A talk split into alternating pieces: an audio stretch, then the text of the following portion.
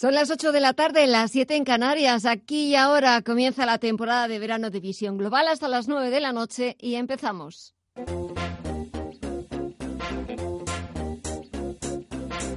En Radio Intereconomía, Visión Global, con Gema González.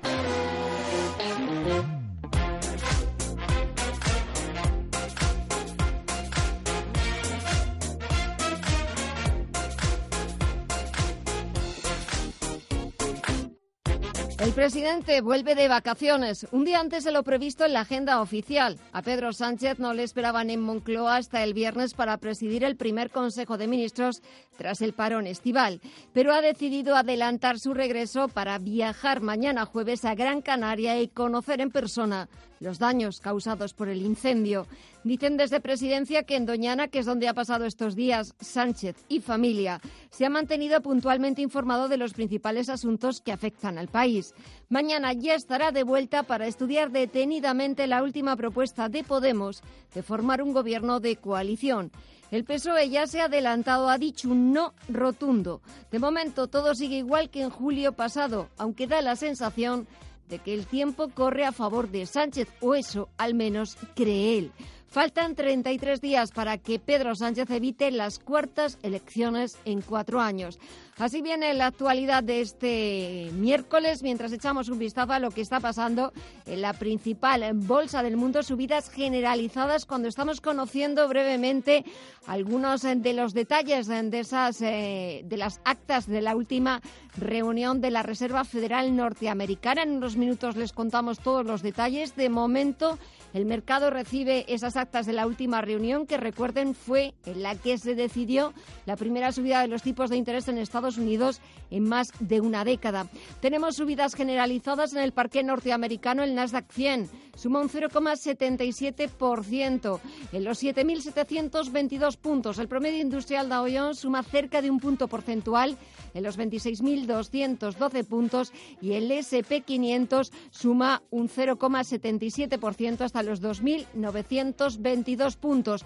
Y de esas pequeñas líneas que vamos conociendo de las actas de la FED, algunos funcionarios del Comité de Mercado Abierto del Banco Central estadounidense enfatizaron en esa última reunión en la necesidad de flexibilidad y vieron ese recorte de tipos de interés del pasado mes de julio como un ajuste de mitad de ciclo. De momento, la bolsa norteamericana se está tomando con subidas, con compras, esas actas que iremos conociendo a lo largo del programa de la Reserva Federal estadounidense. Echamos un vistazo también para ver cómo está el euro dólar y vemos cómo la divisa comunitaria vuelve a perder la referencia de los 1,11 dólares. Los titulares de las 8 con Alma Navarro y Marina Rubio.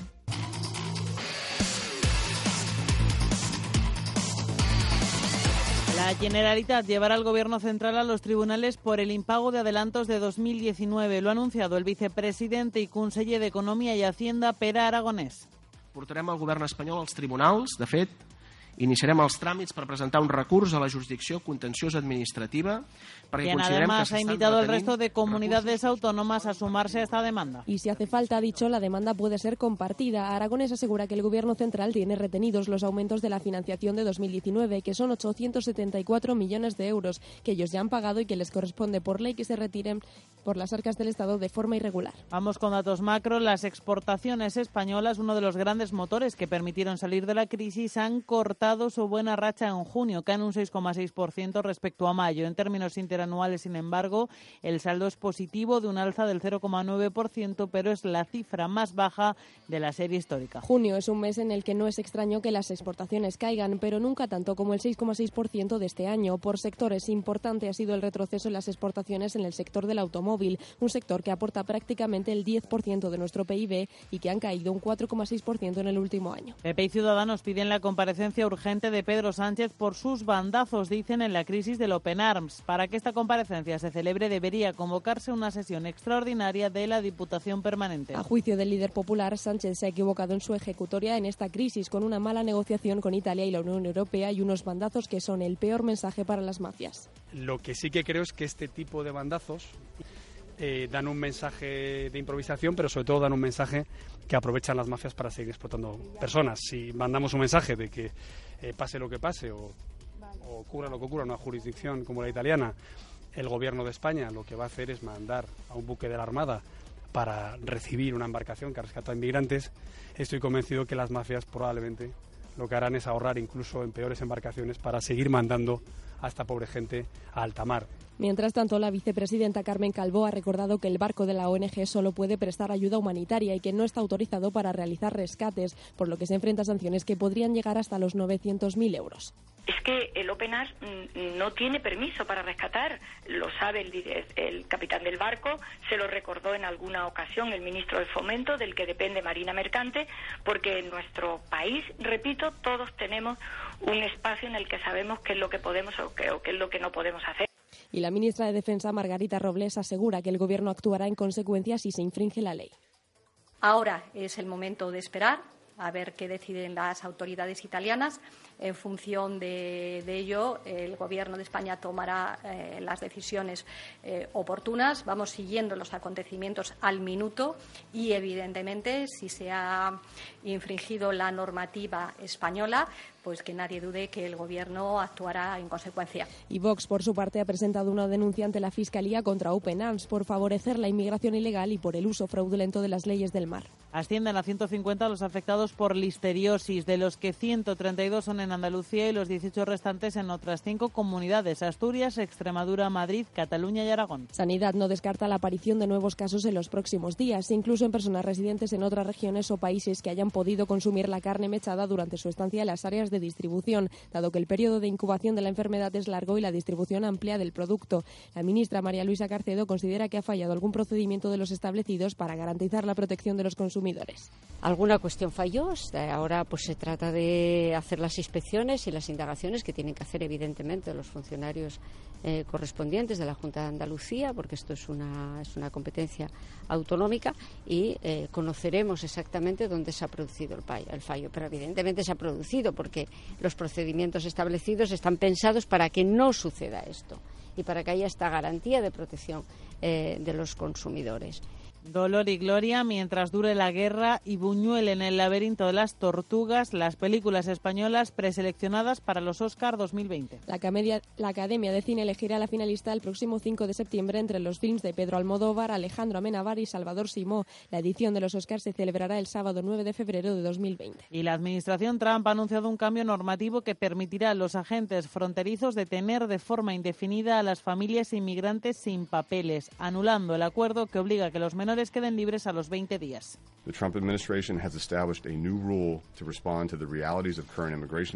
Es el secretario de Seguridad Nacional en funciones, Kevin McElinan, en una conferencia de prensa ha dicho que las nuevas reglas van a eliminar la idea de que los niños son el pasaporte para entrar a Estados Unidos. La reforma debería entrar en vigor dentro de dos meses, pero es probable que se enfrente a una batalla judicial que termine en los tribunales federales.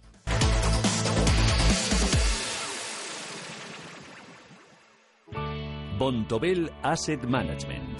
Calidad suiza con el objetivo de obtener rendimientos superiores a largo plazo. En Bontobel Asset Management siempre estamos a la vanguardia de las inversiones activas en bonos y acciones. Para más información, entre en nuestra página web bontobel.com barra am. Bontobel Asset Management, su especialista global en fondos de inversión. A ver, señores, que empieza el show. Quiero listos los extratiernos del pozo. ¿Cómo están los escalopines de lomo y el lomo adobado? Listos. ¿Las pechugas de pollo extratiernas? Aquí, recién traídas. Carmen, ¿conoces el lomo más tierno y jugoso que hay? Hombre, claro. El extratierno del pozo. Que nunca falten en tu casa las cosas tiernas, ni las extratiernas. El pozo. Super Electro 3 en Hipercor y el corte inglés. 15% de descuento adicional en electrónica y electrodomésticos. Super Electro 3, tres únicos días de lunes a miércoles para llevarte a casa lo último en primeras marcas. Samsung, LG, Canon, Nikon, HP, Balay, AEG y muchas más. Super Electro 3, con todas las ventajas de nuestros tecnoprecios. Solo hasta el 21 de agosto en Hipercor y el corte inglés. Información internacional. Información internacional que nos lleva hasta Berlín, donde la canciller Angela Merkel se ha reunido esta misma tarde con Boris Johnson. El objetivo del premier británico, renegociar el acuerdo del Brexit que Theresa May firmó con los 27 en noviembre del año pasado y que el Parlamento británico ya ha rechazado hasta en tres ocasiones. El tema controvertido, el tema polémico, sigue siendo la salvaguarda norirlandesa que Johnson quiere eliminar. Sin embargo, la postura de los socios europeos es de momento inamovible.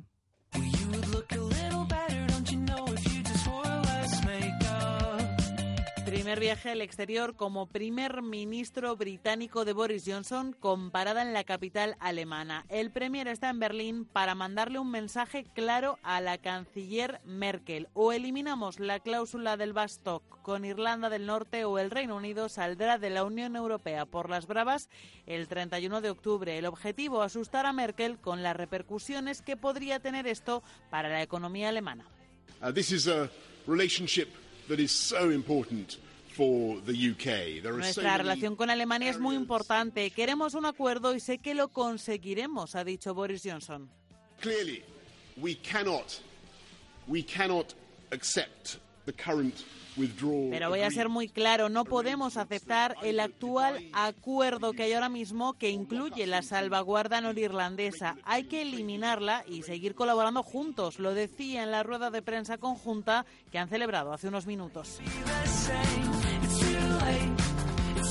Sin embargo, Angela Merkel, en unanimidad con la Unión Europea, le ha dicho que no. Damen und Herren, ich freue mich, dass heute der britische Premierminister Boris Johnson uns in Berlin Los 27 socios están de acuerdo en eso y cualquier modificación se tendría que hacer desde el consenso, le ha dicho Merkel a Johnson, a la vez que le ha dado la bienvenida y lo ha recibido con honores militares. Además, al gobierno alemán no le ha gustado la carta que Boris Johnson envió el lunes al presidente del Consejo Europeo, a Donald Tusk, con propuestas para cambiar el acuerdo ya existente, alternativas a la salvaguarda. Dicen fuentes cercanas a la canciller que demasiado sabe el primer ministro que su propuesta no es seria. We take note of Prime Minister Johnson's letter, which was addressed to President Desde la Comisión uh, Europea le han dicho hoy a Boris Johnson en palabras de una portavoz que toman nota del contenido de esa carta, pero que la posición de Bruselas y de los países miembros no se mueve una coma.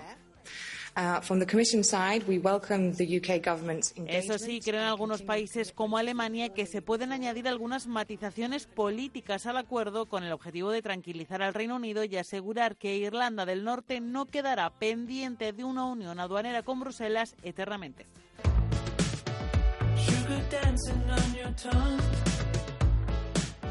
Boris Johnson tratará de convencer con los mismos argumentos a Emmanuel Macron. La segunda parada de la gira europea del primer ministro británico será París y el mensaje que trasladará al presidente francés será más o menos el mismo. El acuerdo no se cambia, si acaso se matiza la declaración política. La posición de la Unión Europea inamovible y todo apunta a que así seguirá. Lo único que ha cambiado es la cada vez más cercana posibilidad de un Brexit sin acuerdo. En una última amenaza para presionar a la Unión, el gabinete de Johnson ha asegurado que acabará con la libertad de acceso y movimiento de comunitarios en el país si el Reino Unido sale del bloque por las bravas el 31 de octubre. Tema, el del Brexit, que además de tratarse en las reuniones bilaterales con Merkel y Macron de hoy y de mañana, probablemente acapare parte de las reuniones del G7 que se celebra en Biarritz a partir del sábado y al que también está invitado Boris Johnson.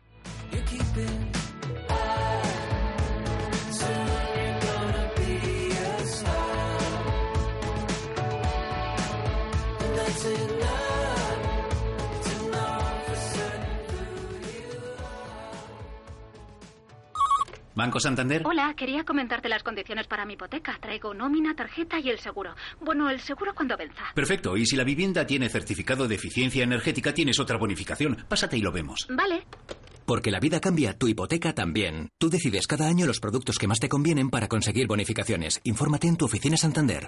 Invertir en bolsa no es un juego, por eso nuestra recomendación es que no siga invirtiendo sin aprender o su dinero irá a parar a manos de quien sí sabe hacerlo. Tenga en cuenta que por el dinero que usted puede perder en la próxima inversión que realice sin los conocimientos necesarios, en CML Bolsa le enseñaremos a invertir profesionalmente. Aprender a invertir en CML Bolsa será su mejor inversión.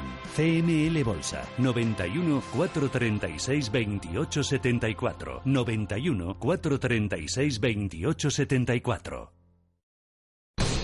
Visión global. Los mercados. Bontobel Asset Management patrocina este espacio. Vuelve el optimismo, vuelven los números verdes a la principal bolsa del mundo, a la bolsa norteamericana, sobre todo después de que vayamos conociendo más detalles, más datos de las actas, de los pormenores, de la letra pequeña de la última reunión de la Reserva Federal celebrada el pasado 31 de julio y en la que el Banco Central estadounidense decidió rebajar los tipos de interés, primera rebaja del precio del dinero en Estados Unidos en algo más de una década.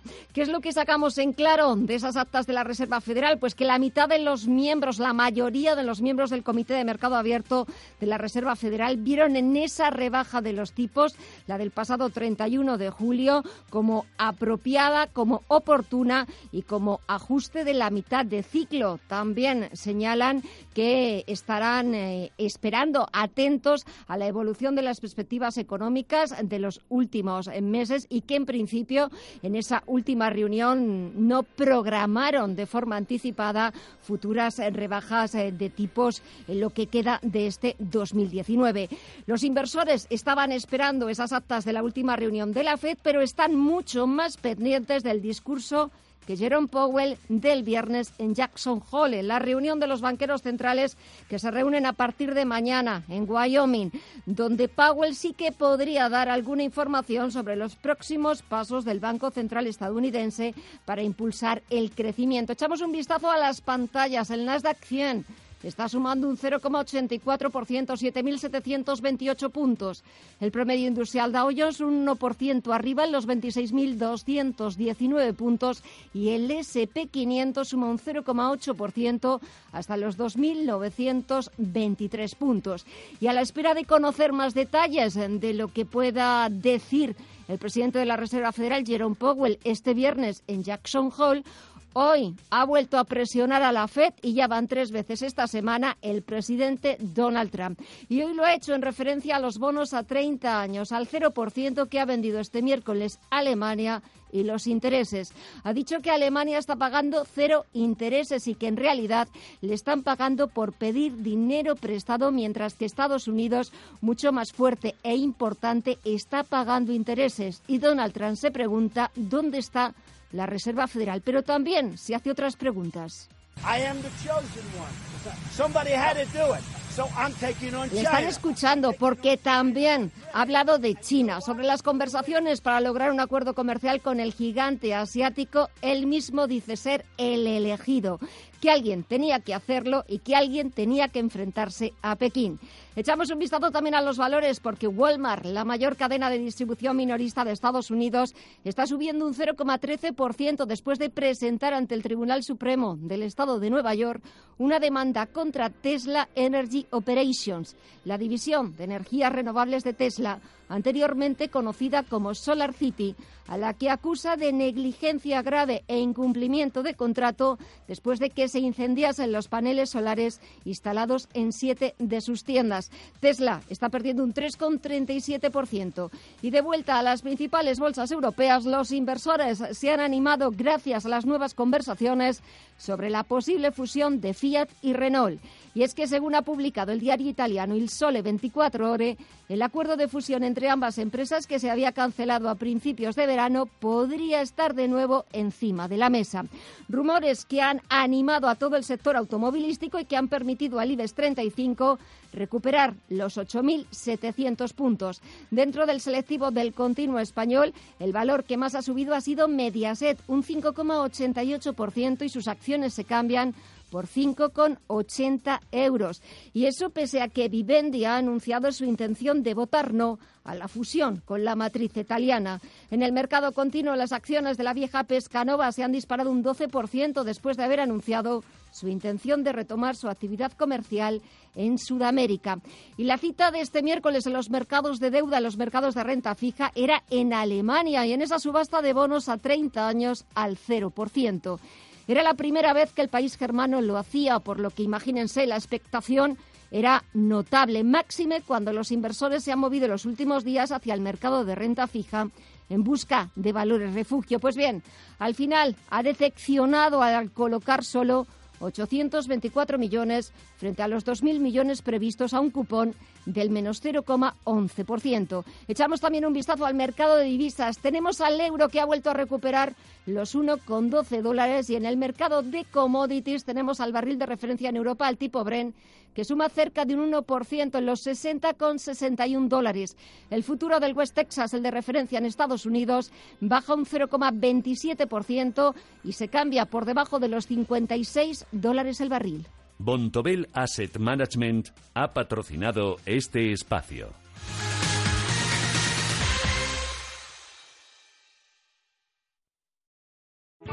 Bontobel Asset Management. Calidad suiza con el objetivo de obtener rendimientos superiores a largo plazo.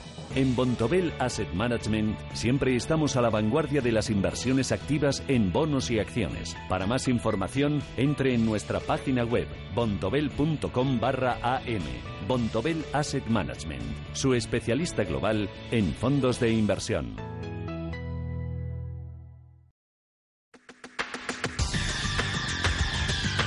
El análisis del día con visión global.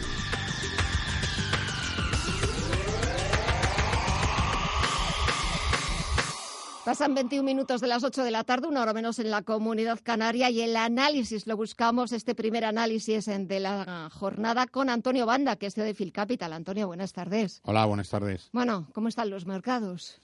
Bueno, siguen un poco de vacaciones, ¿no? Estamos esperando a que realmente estos altibajos nos den al final una dirección, ¿no? Que por el lado americano seguimos teniendo pues las interferencias de Trump, la Reserva Federal que a punto de sacar sus actas y ya nos ha dado un avance diciendo que claramente esto es su, la bajada no es una bajada por situación económica, sino que es un ajuste de... De mitad de ciclo. Eso es, o sea que están ajustándose a, realmente lo que les está transmitiendo la economía americana.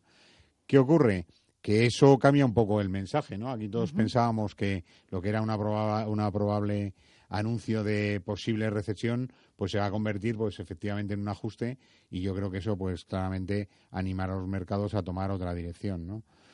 Por el lado europeo, pues seguimos con toda la geopolítica, ¿no? Que nos viene marcada ahora más en directo por los italianos, pero que seguimos teniendo a, al Brexit y a todo lo que rodea a Europa, pues muy presente, ¿no? Ya veremos lo que les ocurre en el G7 este fin de semana, ¿no? A ver si tendrán que sacar alguna idea, sobre todo alguna idea de fuerza, para intentar darle más ánimos al futuro de Europa y sobre todo a dejar muy claro qué ocurre con, con Trump, ¿no? Y cómo va a lidiar todo su tema de gestión y acuerdos comerciales con China. Pero sobre todo a partir de septiembre, cuando casi todo el mundo ya esté de vuelta de vacaciones con la mirada puesta en los bancos centrales, en esa posibilidad de que Alemania entre en recesión en el tercer trimestre, ya lo está advirtiendo el Banco Central Germano, el Bundesbank, y el BCE preparando la artillería pesada para darle de nuevo a la maquinita. Bueno, lo que tenemos claro, y ya nos advirtió eh, en su momento Draghi, que ellos hacen cualquier cosa que sea lo que sea necesario para que la economía no entre en recesión. Sí, tanto una, una, frase y, un comentario. Porque es la realidad, ¿no? Para eso están los bancos centrales. Entonces, claramente, si empiezan a haber síntomas de recesión y empiezan a, ver que obligatoriamente la economía europea necesita tener muchos más impulsos, pues los van a dar, ¿no? Hemos visto que eh, toda la política de quantitative easing y litro pues está ayudando a que efectivamente pues vamos a tener, vamos a tener de protagonismo eh, esa intervención del Banco Central, pues dando y, cogiendo dinero y que al final eh, ellos son los que tienen el saco, ¿no? Eh, pueden eh, utilizarlo en la medida que lo vean necesario. Yo creo que también muchas veces se ponen la tirita antes de la herida, ¿no? Y, y la situación en Alemania es una situación que puede ir a peor, pero que Alemania nunca ha tenido una economía bollante en los últimos 30 años, ¿no? O sea, ha estado aguantando todo lo que ha podido y eh, yo no sé si Alemania los tipos en negativo en todos sus en, eh, en todos sus tramos eh, tampoco les ayuda mucho que sigas pensando en que bajar más tipos sea la solución, ¿no? Si cuando tienes el tipo a 10 años en el menos 0,7%, en el 0,70 70 puntos básicos en negativo y, y, el corto también muy próximo a, a cero, pues lógicamente hay que ver qué, qué significa las bajadas de tipos y eso va a ayudar. Estamos en un entorno en el que no hemos eh, jugado anteriormente, ¿no? Los tipos en negativo, eh, la economía pues un poco dudando, pero yo creo que lo que puede animar a todo esto puede ser una llegada de inflación, que eso daría pues la vuelta a los tipos en negativo y también una ayuda de no sé si del Banco Central o de los consumidores incrementando su actividad en el mercado y dando una señal de recuperación que a lo mejor es lo que nos conviene, ¿no? no tanto pensar que el Banco Central es la solución, sino que tomar otras medidas más políticas que económicas que ayuden a que eso siempre, eso siempre también se lo, dice Mario Draghi, que no solamente tiene que actuar el Banco Central Europeo, que ya lo hace, lo que sea necesario, sino que también, claro, hay parte del trabajo que corresponde a eh, las administraciones, a los distintos Estados miembros de la zona euro. Clarísimamente los gobiernos tienen gran parte de culpa, ¿no? Y entonces, pues bueno, estamos real, eh, entrando en un proceso, pues, de viendo cómo va a ser la política, ¿no? Cómo va a ser la, si vamos a tener elecciones en Italia, otras elecciones, y las vamos a tener en España. Alemania también tiene posibilidades de unas nuevas elecciones en el corto plazo, ¿no? O sea que si, si Merkel aguanta su mandato completo, ¿no? O prefiere que le sustituya a alguien que sea la líder para el futuro y, y tanto en Inglaterra como en Francia, pues tampoco están lejos las elecciones, ¿no? Cuando entramos en un entorno de elecciones generales eh, en todos estos países, pues los políticos tienden más a hacer política de contentar al votante que no política de contentar a la economía del país, ¿no? Que a lo mejor tiene que tomar unas decisiones contrarias a lo que a sus votantes les gustaría oír. Entonces, entrando en esa duda, pues difícilmente vamos a tener un final de año o tranquilo, ¿no? ¿Y cómo nos preparamos para la vuelta de vacaciones y para afrontar el último trimestre de este año? Nosotros tenemos claro en lo que llevamos de verano y fundamentalmente eh, para nuestros clientes, lo que hemos visto es que no les ha dado miedo a la situación, al revés. Tenemos que una eh, un número importante de nuestros clientes han incrementado su riesgo viendo la situación, es decir, ante caída de los mercados, lo que han visto es una oportunidad incrementando su riesgo.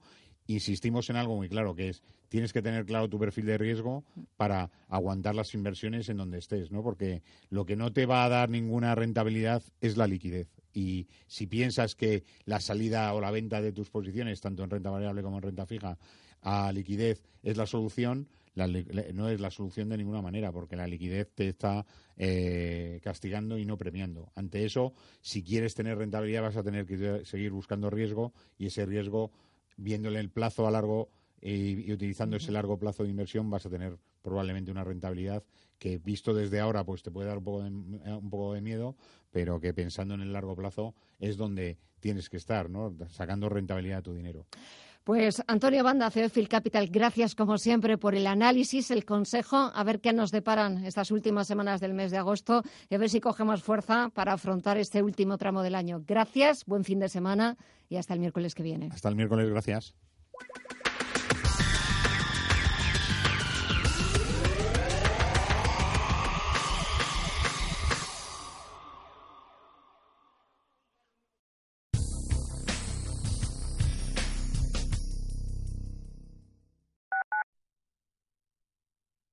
Oliveri Alcázar, especialistas en implantología de carga inmediata, trae a España los implantes corticales, indicados para pacientes con reabsorciones extremas de hueso, sin necesidad de injertos óseos, prótesis definitiva en menos de un mes y al mismo precio que los implantes tradicionales. Confíe en Oliveri Alcázar y vuelva a sonreír. Primera consulta gratuita en el 91 564 6686 o en oliverialcázar.com.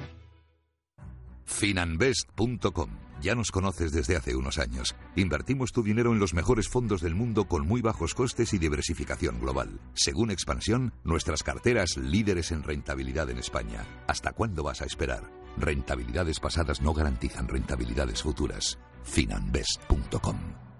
¿Cuánto cuesta? El precio de una mansión ecológica resulta ante todo ahorrativo, puesto que 3,4 millones de euros será lo que tendrá que ahorrar para poder contribuir con su hogar con el medio ambiente. Estas mansiones son subterráneas y la idea originaria es de dos empresas de Reino Unido, cuyo modelo denominaron Perdu. Esta mansión se encuentra enterrada bajo el jardín inglés Limehouse del siglo XIX en Bowdon y, por supuesto, respetando toda la vegetación de sus alrededores. Pese a lo que cuesta su adquisición y todas las comodidades que ofrece este tipo de vivienda, mantenerla cuesta mucho menos de lo que se piensa. El consumo de luz no se verá aumentado más de lo que se pueda ver en cualquier tipo de casa de estas características por el hecho de ser subterránea, pues la cúpula central que ilumina todas las habitaciones o los cuatro pozos de luz a nivel del suelo de los que dispone aseguran el alcance de luz de hasta el último rincón de esta ecológica mansión. Es más, la iluminación que consume se encuentra en torno al 80% menos, que sumado al sistema de recolección de aguas pluviales o de de calor del que dispone, le hará que esta adquisición se convierta en una completa ganga. Escuchan ustedes Intereconomía.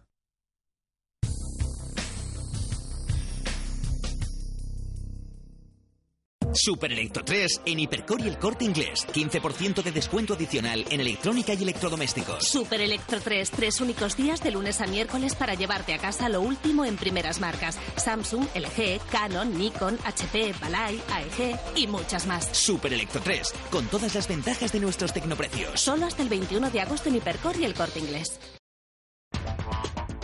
En Visión Global, la tertulia de los negocios.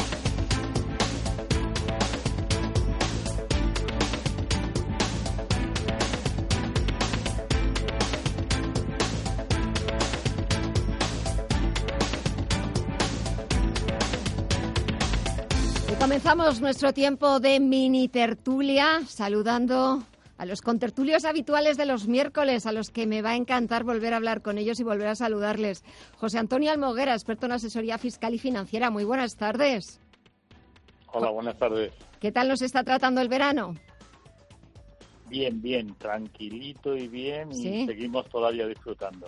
Bueno, me alegro. Y Pedro Fernández, abogado y empresario. Muy buenas tardes. Muy buenas, Gemma, ¿qué tal? ¿Qué tal el verano? ¿Cómo nos va tratando? Muy bien, gracias a Dios, muy bien. También como José Antonio. Tranquilo y además hoy disfrutando del campo, un día con la familia, ¿eh? Disfrutando de, de los que quieres y los que te quieren. O sea, que un día redondo. Bueno, un día redondo, exactamente. Bueno, a ver, ¿por dónde empezamos, José Antonio? Pedro, ¿queréis que hagamos una o que hagáis un pequeño comentario de la crisis eh, humanitaria de Developer Arts? Partido Popular y Ciudadanos se han puesto de acuerdo en pedir la comparecencia urgente del presidente del Gobierno, que regresa de vacaciones un día antes. Mañana viaja a Gran Canaria para interesarse por eh, la evolución de- del incendio. Viernes, primer Consejo de Ministros. La última propuesta de Unidas Podemos encima de la mesa. El Partido Socialista que ha dicho que es inviable. A ver, José Antonio, ¿por dónde empezamos? Pues si quieres por el principio, por Pues el. Open ¿eh?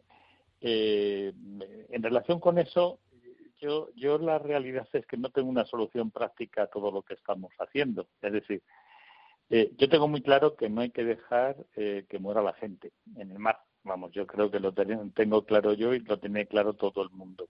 Ahora bien, hay que marcar unas pautas de actuación y no solamente de un país, sino a nivel internacional de qué es lo que hay que hacer y cómo hay que hacerlo. ¿Por qué digo esto? Porque estamos entrando en una dinámica en la que, en el caso de que España admitiera a todas las personas que hay, pues tendríamos un problema básico y es que es un efecto llamado que vendrían todos. Por lo tanto, es un problema muy gordo que hay que solucionar y que ninguno ha dado la clave práctica de solucionarlo. Eh, en relación con, el tema actual de, que existe, pues hombre, tenemos un gobierno que es de cachondeo, quiero decir. Es de juguete. Eh, hace tres días decía que no les iba a coger, para nada. Ahora, eh, después de todo lo que ha pasado, empieza a dar vueltas y te manda a un barco de la Armada Española a por ellos después de, y dice que es para, para ayudarles. Pero bueno, si llevan 15 días. Yo, es que ya no entiendo absolutamente nada lo que quieren. Que hagan lo que tienen que hacer, que ayuden a la gente, pero lo que hay que buscar es consenso internacional, no país por país, porque al final acaban todos en un solo país con todos los problemas que eso conlleva al país donde van. Pero es que eh, si os eh, no sé si estáis de acuerdo, pero también todo este asunto se ha llevado un poco ya sé que falta una política común de los 28 eh, sobre eh, la migración, sobre cómo tratar a, los inmigrantes, pero Pedro, también esto ha sido al final como un partido entre Italia y España, a ver quién se los queda. Eh, pero en el fondo es la consecuencia de un, trabajo no hecho. Claro. Bien, esto no es nuevo. A día de hoy el mar Mediterráneo es el lugar donde más gente se queda de todos los océanos y mares del mundo. Ese es un contexto que es una realidad no se puede negar la mayor. Ahora bien, Bruselas, en ese sentido, pues ni está ni se le espera. Y a partir de ahí yo entiendo que Italia quiere respetar su soberanía nacional y en su derecho está de hacerlo. Como también podría estar en su derecho España, como también podría estar en su derecho Francia. Bien. Entonces, cuando no se hacen las cosas y se improvisa y además se mediatiza, pues normalmente ¿qué pasa? Que no se gestiona. No se toman decisiones y al final, ¿qué se hace? Se medio soluciona. Este es un parche. Y el Open Arms, o en este caso el buque de acción marítima, el Audaz, regresará con los ciento y pico inmigrantes a Mallorca y el Open Arms volverá a salir y en dos semanas tendremos un Open Arms segunda parte. Y se seguirá sin solucionar los problemas, parches. ¿Hasta cuándo? Hasta que llegue el otoño, empeore el clima, se suavice la situación y lo dejan estar y así van sumando años. La solución está en origen. Y mientras no esté en origen, Europa, como ayuda realmente, es ayudando a los países allí in situ. Ahora bien, si vamos a ser los taxis marítimos, tenemos un problema. Entre otras cosas, porque Europa a día de hoy, creo, bien, no está desde un punto de vista operativa capacitada para ir recibiendo un número de gente a los que luego hay que otorgarles una nacionalidad y conlleva todo ello una logística que ahora mismo Europa no tiene. hay gente que llega que no sabemos de dónde viene. y darles trabajo. reales ¿eh? tienen. José ah, Antonio. eso voy. Sí, claro. Sí, Pedro. Por eso digo que, esto no es llegar y vencer. Claro. y darles trabajo para que no ocurra lo que está ocurriendo en Barcelona con los manteros. ¿eh? Que, que al final acaba toda esta gente que realmente necesita comer, que no roba, pero pues, si hace algo que es ilegal, que es el tema de Top Manta, pero tendremos que dar una solución práctica, es decir, no podemos coger a la gente por cogerlo, como tú bien has dicho, Pedro, sino que la logística tiene que ir encaminada a que después ellos se puedan servir por sí mismos o prepararlos para que vuelvan a sus países, que a lo mejor puede ser otra opción, formarlos y decir, oye, iros allí que os vamos a enseñar yo qué sé, la agricultura, cómo podéis hacer para que allí tengáis donde producir, para comer y para hacer cosas. Eso, es lo que falta. Eh, señores, que me queda no hay esa voluntad política. Que me queda poquito tiempo. Os iba a preguntar, ¿y la solución para evitar aquí en España unas nuevas elecciones a partir del mes de septiembre? José Antonio, ¿por dónde pasa?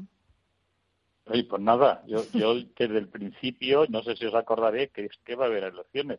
Perdona, yo prefiero que haya elecciones. Es decir, lo que es imposible es un gobierno, los socialistas, con Unidas Podemos.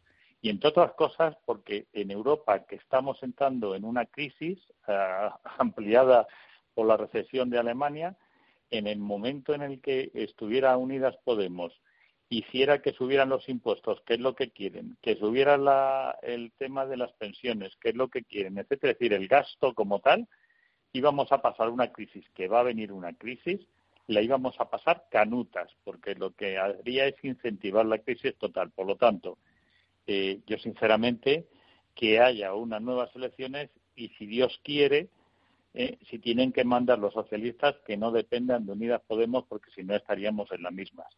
Eh, esto es que no va, no da más ¿eh? y eso es algo que vuelvo a decir, si lo vemos en todos los programas, lo estábamos diciendo. Esto estaba abocado a una crisis, sobre todo porque el señor Sánchez nunca, en ningún momento, con independencia de ofrecer lo que ha ofrecido, quería estar con Unidas Podemos porque sabe que hubiera sido el enemigo dentro del cuartel y eso no puede ser. Pedro. Yo creo que una, de una base que es eh, básica en cualquier tipo de negociación y es todo acuerdo que parte forzado y viciado es garantía de fracaso en un porcentaje muy alto, y es el caso. Desde un punto de vista personal, no hay ninguna confianza recíproca, es evidente. Y posiblemente tampoco incluso hasta en medidas eh, sociales y políticas concretas.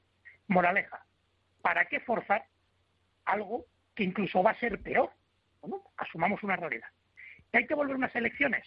El problema no es ir a unas elecciones, es que las elecciones deriven en un resultado que sea más o menos el que hay ahora.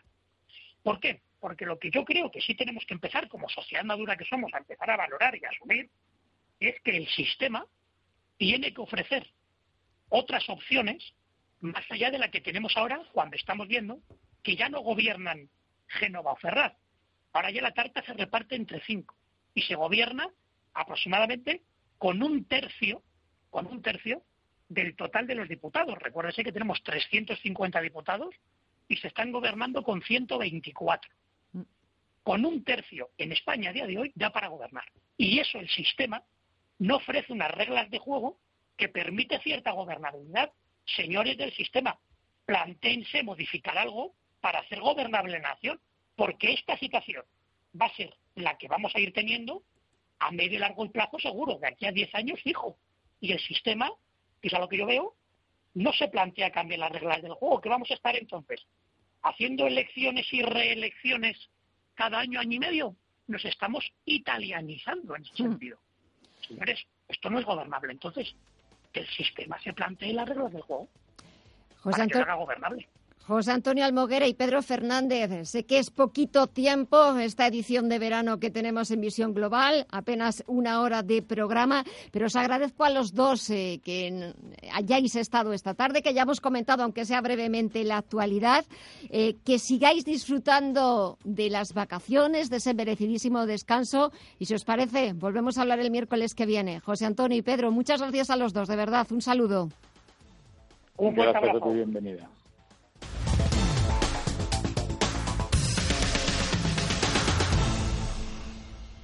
Invertir en bolsa no es un juego, por eso nuestra recomendación es que no siga invirtiendo sin aprender o su dinero irá a parar a manos de quien sí sabe hacerlo. Tenga en cuenta que por el dinero que usted puede perder en la próxima inversión que realice sin los conocimientos necesarios, en CML Bolsa le enseñaremos a invertir profesionalmente. Aprender a invertir en CML Bolsa será su mejor inversión.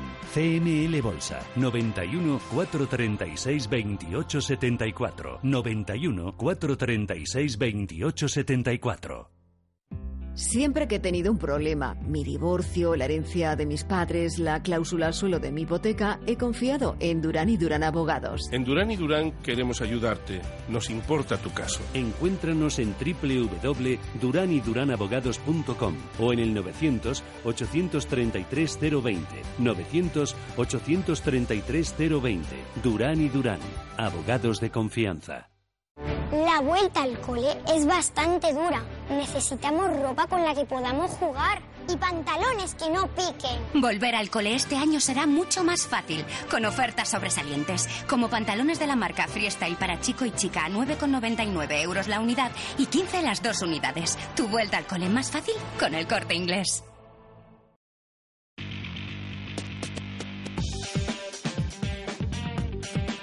Información internacional. Tiempo ya de repasar la actualidad internacional que nos traen los diarios de este y del otro lado del Atlántico. Y empezamos, como siempre, con los diarios eh, del viejo continente. Vamos a ver qué asuntos ocupan, Alma, las primeras portadas. Pues empezamos en el diario The Times, que se hace eco de la visita que Boris Johnson ha hecho esta tarde a la canciller Angela Merkel en Berlín, la primera desde que es primer ministro británico. Mañana el premier visitará al presidente francés. En la foto apretando manos de ambos mandatarios y en el titular un Brexit sin acuerdo es la opción más probable y lo dice Francia, según este periódico. Merkel y Macron se mantendrán firmes con el tema de la salvaguarda en línea con el resto de países miembros, añaden. Algo parecido es lo que leemos en la primera de la edición británica del Financial Times. Francia dice que un Brexit sin acuerdo es el resultado más probable tras el estancamiento de las conversaciones entre el Reino Unido y la Unión Europea. Un alto funcionario del Elisio anuncia el rechazo de la Unión a la propuesta de Johnson de eliminar la salvaguarda norirlandesa. Foto de la rueda de prensa de Merkel y Johnson en la primera del diario The Guardian. Merkel sugiere que los cambios en la declaración política podrían resolver las diferencias respecto a la salvaguarda. Es el titular y veamos ahora cuál es el enfoque que la prensa alemana está dando a la reunión de Merkel y Johnson. Pues lo primero que tengo que decir es que este tema no es el más destacado en los periódicos alemanes. Hay que bajar bastante en la primera del Handelsblatt para encontrarlo. En el titular cuentan que la reunión que han mantenido, que en la reunión que han mantenido, Johnson le ha querido ratificar a Merkel su voluntad de que el divorcio sea ordenado. Cuentan también que a la llegada del premier británico, que ha sido recibido por la canciller con honores militares, hubo algún que otro grito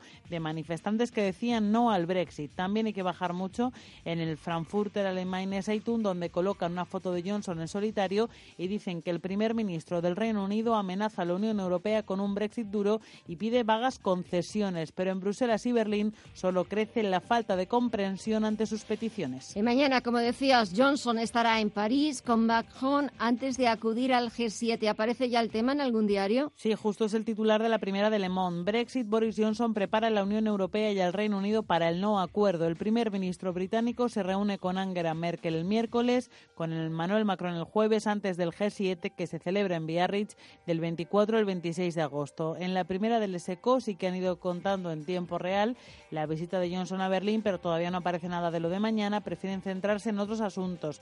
Cuentan en este diario económico francés que Macron lanza una operación para reformar las pensiones. La ministra de Solidaridad y Salud francesa va a poner en marcha una consulta a la ciudadanía sobre este importante proyecto. En el Consejo de Ministros, el jefe del Estado se ha mostrado abierto al diálogo y ha pedido a los miembros de su gobierno que respeten a las partes interesadas. Y termino en Le Figaro, que mira al otro lado del Atlántico con un artículo en el que analizan por qué la posible recesión económica en Estados Unidos inquieta al resto del mundo. Y vamos a ver qué es lo que destacan los principales eh, diarios y agencias de noticias al otro lado del charco, precisamente en Estados Unidos, Marina. Comenzamos con The Wall Street Journal y Donald Trump. El periódico encabeza su portada con la ampliación del periodo de tiempo que retendrá a las familias migrantes impuesta por la administración del presidente estadounidense. El nuevo plan permitirá al gobierno detener a las familias que crucen la frontera entre Estados Unidos y México a largo plazo. Es el mismo tema que aparece en la portada de The Washington Post. El diario subraya el hecho de que con esta medida incluso los niños podrán ser retenidos durante más de 20 días. De nuevo leemos sobre el tema en The New York Times, que pone el foco en el mensaje que el gobierno quiere mandar con la nueva normativa. Viajar con niños a Estados Unidos no es un pasaporte para que se les libere una vez detenidos. También en una pieza de la portada de The Wall Street Journal, el diario sostiene que en plena guerra comercial entre Estados Unidos y China debería ser el momento de Vietnam para brillar en ese campo. Sin embargo, dicen, el país está muy lejos de reemplazar a China como la gran fábrica mundial. Por otro lado, en The Washington Post, la sorpresa del gobierno de Dinamarca tras enterarse de que Donald Trump había cancelado su visita a Groenlandia. Trump tomó la decisión tras el rechazo danés a discutir la venta de Groenlandia. Bloomberg abre ahora con Brexit. Francia, dicen, ve el no acuerdo para la salida de Reino Unido de la Unión Europea como el escenario más probable. Esto significa que se impondrán inmediatamente controles fronterizos después del Brexit a finales de octubre. Terminamos el repaso a la prensa con Market Watch y algunas cifras. Estados Unidos, dice el diario, creó 500.000 empleos menos desde 2018 de lo que informó hace unos meses. Los números indican que la economía del país ha estado marcada por los impuestos del presidente Trump y el mayor gasto federal. Y echamos un vistazo también a la prensa económica nacional. Leemos en El Economista sobre esa gira de Boris Johnson por las grandes capitales europeas y que Francia ya admite que el Brexit sin acuerdo es el escenario más probable. También se ocupan de la emisión fallida de este miércoles en Alemania, una emisión fallida de bonos que descarta, dice el economista.es, la operación Twist del Banco Central Europeo. Y en el diario Expansión, Aparte de la crónica de bolsa de que el IBEX 35 recupera los 8.700, animado por el sector del automóvil, nos cuentan que Santander, BBVA y Bankinter son las entidades eh, más eficientes de la banca española o que Mediaset se ha disparado este miércoles casi un 6% en bolsa ante el posible bloqueo de la francesa Vivendi a la fusión.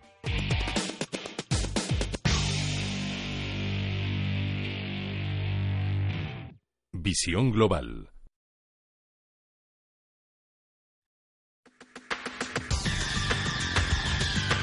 El análisis del día con visión global.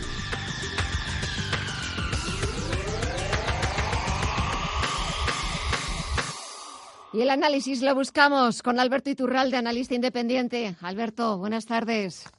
Muy buenas tardes. A ver, ¿por dónde quieres empezar? Bueno, por algo muy positivo para el mercado, y es que seguimos oyendo hablar de recesión eh, es terrible cómo eh, el sistema financiero crea un malo, lo agranda. De repente, hace tres semanas vivíamos de maravilla y ahora no. Ahora ha aparecido algo que es la recesión y probablemente el país más potente de la Unión Europea, con diferencia, ahora está en grandes problemas. Estados Unidos también, no solamente Alemania, sino Estados Unidos. Y no nos damos cuenta de cómo se vierten las mentiras y los datos falsos y los malos ficticios para que el mercado, que ya está rebotando, yo el lunes pasado ya te decía que mientras tuviéramos esa sensación tan negativa, lo normal es ver más rebote y todo el mundo mirando los toros desde la barrera a ver cuál es la próxima eh, baladronada del señor Donald Trump. Lo normal es que mientras sigamos así, es decir, con esa ingenuidad implícita, el mercado siga subiendo por ahora sin nosotros. Habrá que ver si durante estos días efectivamente el mercado rebota y nos encontramos con que de repente alguien nos dice, pero hombre, por Dios, ¿cómo que recesión? Pues estamos de maravilla, pero ¿qué, qué, qué estáis pensando vosotros en recesiones? Es lo que últimamente hace ya el sistema financiero, es decir, tiene a todo el mundo en vilo durante meses con algo muy importante que en dos días liquida como si era una tontería. Bueno, pues nada. Si eso sucede, seguramente veremos más caídas, pero mientras tanto no tiene sentido que el mercado recorte, Gemma. Se nos, va, se nos van a acabar los malos de la película. No, que va, nos inventamos ah, una no, nos inventamos. No, vale, vale, vale. Mira, yo me acuerdo, además es fantástico, porque yo me acuerdo que hace unos años, bueno, te hablo ya de hace muchos años, tú y yo ya estábamos en la brecha, era que tú te acuerdas que de repente aparecieron hace un montón de tiempo lo de los test de estrés. Sí. hasta entonces no sabíamos nada y de repente los test de estrés. Y joder, y toda nuestra vida giraba en torno a los test de estrés. Claro, todo el mundo se montaba unas películas enormes en torno a los test de estrés, que si tal banco lo ha pasado así, que lo ha pasado asado, que si tal. Que... Bueno, pues ¿qué es lo que pasó con los test de estrés? Pues que todo, al final todos los bancos lo pasaron y todos los bancos se despeñaron a la baja y uno de los que mejor los pasó esos test de estrés, Banco Popular también, desapareció directamente. Es decir, ahora, si se fijan con lo de la curva de tipos de interés, yo es que alucino. O sea, se montan una especie de películas. Bueno, es que si, la, si no sé quién compra bonos y la curva de tipos de interés dice no sé qué, eso está descontando que en 35 años va a pasar no sé cuál. Oigan, de verdad, no se dejen engañar. Si esto dentro de tres meses ha desaparecido de la mesa, ya lo verán. Como dentro de tres meses aquí no hablan ni Blas. Yo recuerdo también la prima de riesgo, también hace unos años. Vamos, es que no podíamos levantarnos de la cama sin haber mirado en el ordenador qué había con la prima de riesgo. ¿Y dónde está la prima de riesgo ahora? Que no, que cada dos por tres se inventa un catalizador, es decir, algo que va a conducir el sentimiento de los inversores vía sistema financiero. Y en toda esta película de malos, ¿habrá algún bueno o no? No, es que el dinero, vamos a ver, si lo importante es que el dinero se lo lleve otro. En, bolsa no hay buenos, bueno, tú y yo somos los buenos, que venimos aquí a contar estas cosas. No, no, no puede haber buenos. Lo importante es que los oyentes sean astutos y sobre todo que guarden mucha distancia con cómo se desenvuelve por parte del sistema financiero con esas noticias. Mientras tanto, yo creo que en general el mercado está en tono bueno, en el sentido de que, bueno, fijaos cómo habíamos recortado un 5, un 6%, no un 80% para oír hablar de recesiones, no, no, un 5 un 6%, y joder, depende de toda la recesión. Eso significa que lo más normal es que no caigamos, por lo menos por ahora. Si rebotamos y vemos que de repente todos los fantasmas desaparecen, habrá que desconfiar, pero no es el momento.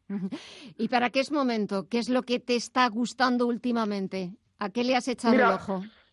Eh, estos valores que han estado especialmente débiles, mira, pues yo sigo siempre con mis ferroviales. Yo con esto me voy, eh, llevo, llevo meses explicando que hay muy poquito alcista en el mercado español, pero hay que intentar aprovecharlo. Y los dos valores más alcistas son Ferrovial y, bueno, también tenemos el caso de Iberdrola, pero es que Iberdrola no es que de vértigo, es que es muy complejo poner el cascabel a un gato en el que el soporte lo tienes lejísimos, pero Ferrovial está de maravilla. En Estados Unidos tenemos ya despertando de nuevo, después del último sustito que nos daba Boeing, es un valor que seguramente va a continuar durante estos días desde los 341 dólares hasta 358. Yo sigo explicando que las tengo tranquilamente y creo, creo que de aquí a unos meses entenderá por qué. Y también tenemos el valor superbajista Repsol, que ahora puntualmente no hay que estar cortos quien especula en el corto plazo. Yo sigo con mis cortos desde 15.35, pero no hay que estar ahora cortos porque anda rondando zonas de 12.70, 12.80 y seguramente tiene una gran sobreventa que le hará rebotar algo. Así es que con ese guion, pues en cualquiera de esos cuatro o cinco valores se puede enredar, tanto en el lado alcista como bajista. ¿Y de la bolsa norteamericana no me has buscado ninguno? Eh, concretamente, no. Hay valores que sigo durante estos últimos meses que están yendo de maravilla, que es Accenture. Yo he explicado también contigo que Accenture era uno de esos valores que teníamos que tener en cartera. Dentro también del mercado americano, Adobe es otro de los valores ya, lógicamente, con más volatilidad, mucho más riesgo. Está en 290 dólares y lo normal es que durante esta semana se vaya dirigiendo a zonas de 305. Y yo que sé, es que fíjate, incluso en el mercado europeo, AGEAS, la que en su día fue Fortis, pues está, también muy fuerte. Eh, más cositas que tengo vigiladas en el mercado europeo. Pues ASML, que en su momento también rompió nuevos máximos en zonas de 188 eh, llegó a marcar 210 eh, euros para volver de nuevo a hacer lo que se eh, llama técnicamente, bueno, pullback o throwback, como lo quieran llamar, para apoyarse en, el, en la resistencia que había roto al alza y que ahora es un soporte y que ha funcionado maravillosamente de soporte. Pues no lo sé, no es poca cosa lo que te he traído, pero sí que son, sí, hay un montón de cosas que están están bastante bien. Lo que ocurre es que ahora mismo yo por lo menos no tengo fichado un valor que dices, bueno, esto es la gloria. Bueno, no, no hay pues nada concreto. Pues para la próxima semana hay que rebuscar y buscar y hay que fichar. ¿eh? Que parecemos bien, el mercado bien. de fichajes. Aquí hay que venir con fichajes nuevos.